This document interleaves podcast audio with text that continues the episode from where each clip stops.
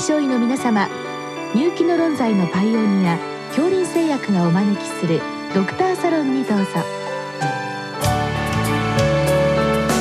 今日はお客様に東京薬科大学病態生理学教室教授市田公義さんをお招きしております。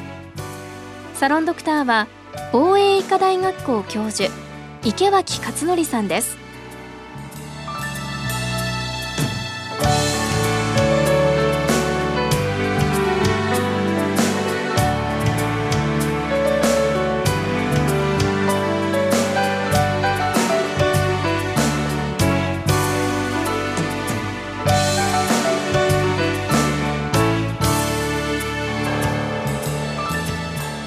先生こんばんは。こんばんは。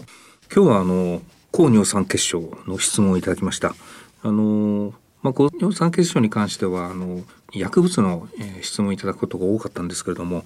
これ今日はですねあの、まあ、男性が多い逆に言うと女性が極端に少ないと。まあ、その理由を教えてくださいということなんですけれどもまず先生あの一般的なこととしてまあ、高尿酸血症あるいはその延長線上の痛風ですね。このまあ疫学っていうんでしょうか。患者さんの数はどう推移してんでしょうか。えーと、例えば人間ドックですね。でそれで見ると例えば男性の場合ですと人間ドック受診者の20から大体どこの施設でも25%ぐらいで推移してるんですね。うん、でそれに対して、えーとまあ、女性ですと、まあ、1%未満ぐらいのあの、まあ、大体頻度になりますから、うん、高尿酸血症はだいぶ男性と女性とで、まあ、差があります。で女性は、まあ、ホルモンの影響で、うん、あの血清尿酸値のあの値が変わりますので、うん、えーとまあ、閉経後の女性ですと、まあ、それでも大体5%ぐらいですからまあだいぶ男性よりは少ないということが言えると思います。まあ、今日はどうして低いんでしょう？という話に今先生ホルモンの話が出てきたのでまあ後からお話をいくとして片や2025%で片や1%そんなに違うんですね。はい、かなりやっぱり男性と女性では高尿酸血症の頻度は違いますので、うん、そうするとまあ当然あの痛風の頻度もあのそれに伴って変わってくるということだと思います。まあ、どうしても先生私尿酸のことを思うとこう、えー、お酒飲酒の影響というのをこう考えてしまって、まあ、もちろん女性の方でも飲酒の方はまあいらっしゃるかもしれないけどこれもやっぱ圧倒的に男性の方が多くてその2025%にどの程度先生飲酒っていうのは関わってるんでしょうか？飲酒は、まあ、男性でいうとかなり関わってますよね。ですからあのまあ禁酒まではいかなくても、うん、あの飲酒量を減らしていただくだけで、うん、まあ、血清尿酸値が正常になったり、まあ、あと体重を落としていただくことで改善する方はかなり多くいらっしゃいますね。うん、ねまあ、そういう意味では、まあ、あの検診ドックレベルで、えーまあ、高尿酸血症で引っかかった場合にはやっぱりまずは、えー、飲酒ですとか生活習慣これがまあ最初ということになるわけですね。はいそうですねこれ先生あの今高尿酸血症の頻度を言っていただいたと思うんですけれども痛風というのもやはりこれも圧倒的に男性が多いんじゃないかと思うんですけどこの辺りはどうなんでしょうか？大体日本の中でどの報告を見ましても男性と女性で見ると男性の方が90%以上大体95%以上の数字が、まあ、男性が占めているっていうふうな結果になってます。まあまあほぼほぼ高尿酸血症の男性女性の分布にかなり近い印象がありますけれども大体そういうふうに考えてよろしいんでしょうか？はい、そうですね。あのまあ昔は免疫が絡んでて、うん、それで女性痛風が少ないんじゃないかとか、あの言われてあのいろいろ検討もされて、まあ現在でもされてるんですけれども、あの今のところそれについてはまだあのエビデンスが出てきてない状況です。うんうんまあ、これ圧倒的に女性が少ないので、まあ、むしろ男性に関して例えば先生これが何十年前でしょうか。いわゆるこう日本の高度成長になってきてからこう増えてきてる。逆に言うと、えー、あの頃はそんなにも多くなかったんでしょうか。高尿酸血症ですけども。ああの昔はやはり高尿酸血症痛風はあの非常に少なかったですよね。でそれがまあそれこそあの高度成長期とかで、ね、はい、あの食生活が変わって、うん、でそれに伴ってまあ非常にあの高尿酸血症痛風の患者さんがまあ男性で増えた。で、うん、女性でもやはりまあ、増えてはいますねその頃に比べますと。うんうん、まあ、そういう意味では食生活の変化、まあ、いわゆる飽食の時代っていうのは、まあ、尿酸だけじゃなくて、まあ、コレステロールいろんなところに影響しているという、まあ、その中の尿酸ということになるわけですけども先生今日の、えー、質問の後半の部分はですね、まあ、どうして女性でそんなにえー、高尿酸血症が少ないんでしょうかということなんですけれどもこの辺りどの程度分かってるんでしょうか、まあ、あの尿酸の値の推移を見ますとそうしますと大体、まあ、思春期までは男性と女性ってそんなに差がないんですね。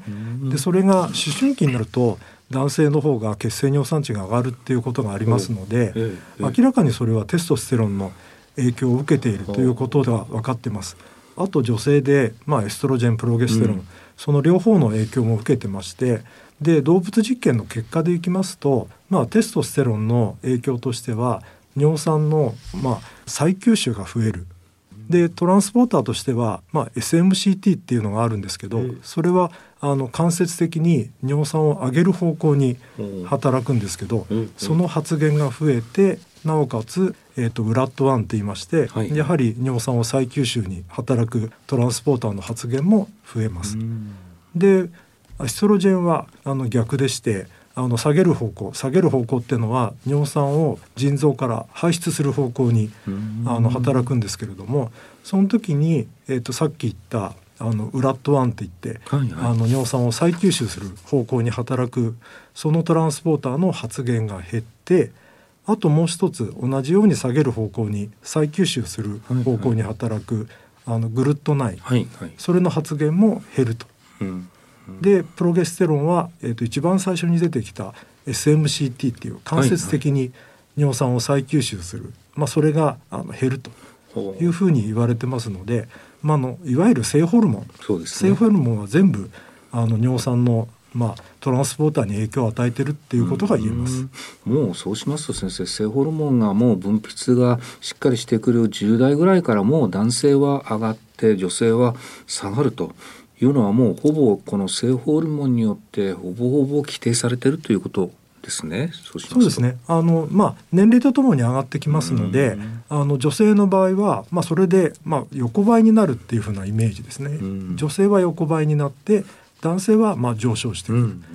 でまあ閉経前後でえっ、ー、とまあ女性が上がり始めて、はいはい、男性にちょっと近づいてくるっていうイメージですかね。これ先生あの昔の知識なんですけど高尿酸血症の方を見たら、えー、その尿酸が酸性が増えるタイプなのかあるいは、えー、排泄が落ちるタイプなのかみたいな感じでこう病気を分けて、えー、治療薬も選択みたいな話をちょっと今頭に浮かんだんですけれども今先生がおっしゃった性ホルモンというのはいずれも排泄の方に効いてるということなんですね。はいそうですね性ホルモンはまああの排泄をまあ司ってるそっちに影響を与えてますね。そうするとその性ホルモンというのは基本的には、えーと、合成の方ではなくてそういった排泄の方を、まあ、レギュレーションすることによって一方で上がったり一方で下がったりというふうに考えた方がいいということですね。はい、あの単純に尿中の尿酸排泄量を男性と女性とで比較すると、男性の方が多いんですね。でそうしますと一見あの酸性量にも影響を与えてるんじゃないかというふうに考えがちなんですけど、うん、例えばそれを体重であるとかそういうもので補正すると、うんうん、そうすると男女差がなくなっちゃうんです。ですからあの先生の言われたようにあの排泄の方だけに関与しているというふうに考えていただいていいと思います。あと先生確か高尿酸血症っていうのは一次性とか二次性とか確かあったように思うんですけれども男性とか女性でその一次性二次性の分布っていうんでしょうか。何か特徴あるんでしょうか。あの女性痛風の場合はあの二次性が多いというふうにあの言われてます。ですから例えば女性で痛風の患者さんが外来にやってきた場合っていうのは、必ずそれの原因として何かあるかっていうのを考えないといけないわけですね。で例えばあの、まあ、薬であるとかそれからあの他の疾患ですね、うん、あのまあ、家族性の、まあ、昔で言うと家族性若年性高尿酸血症性腎症っていうふうな、うん、あの家族性の疾患がありますので、うん、それの場合はあの男女差がないんです。その家系内の発症に。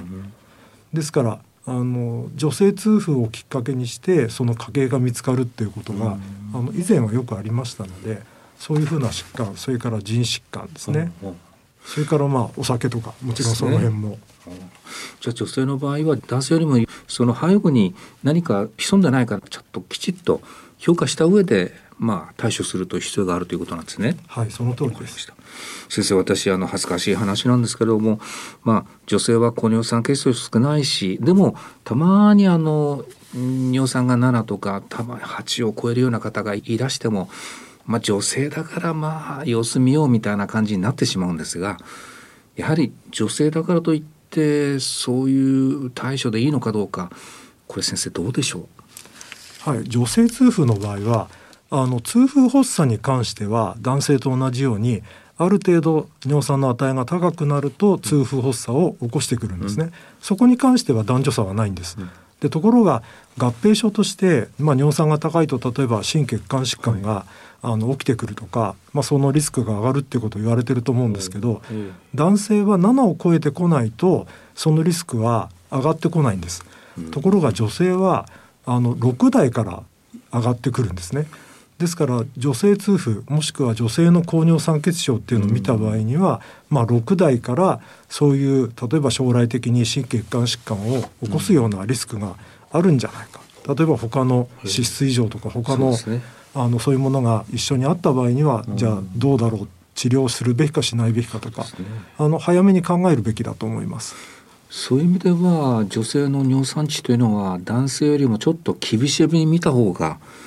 まあ、その人の、えー包括的なこうリスクっていうんでしょうか案外と高い状況があるかもしれないっていう目で見た方がいいっていうことなんですね。はい。やはり女性痛風っていうのは珍しい、まあ珍しいってことはその背後に何かあるかもしれないっていうふうに考えていただいた方がいいと思います。わかりました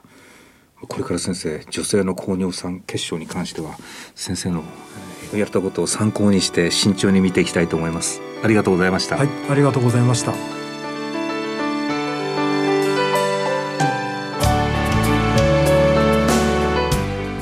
お客様は東京薬科大学病態生理学教室教授市田公義さん。サロンドクターは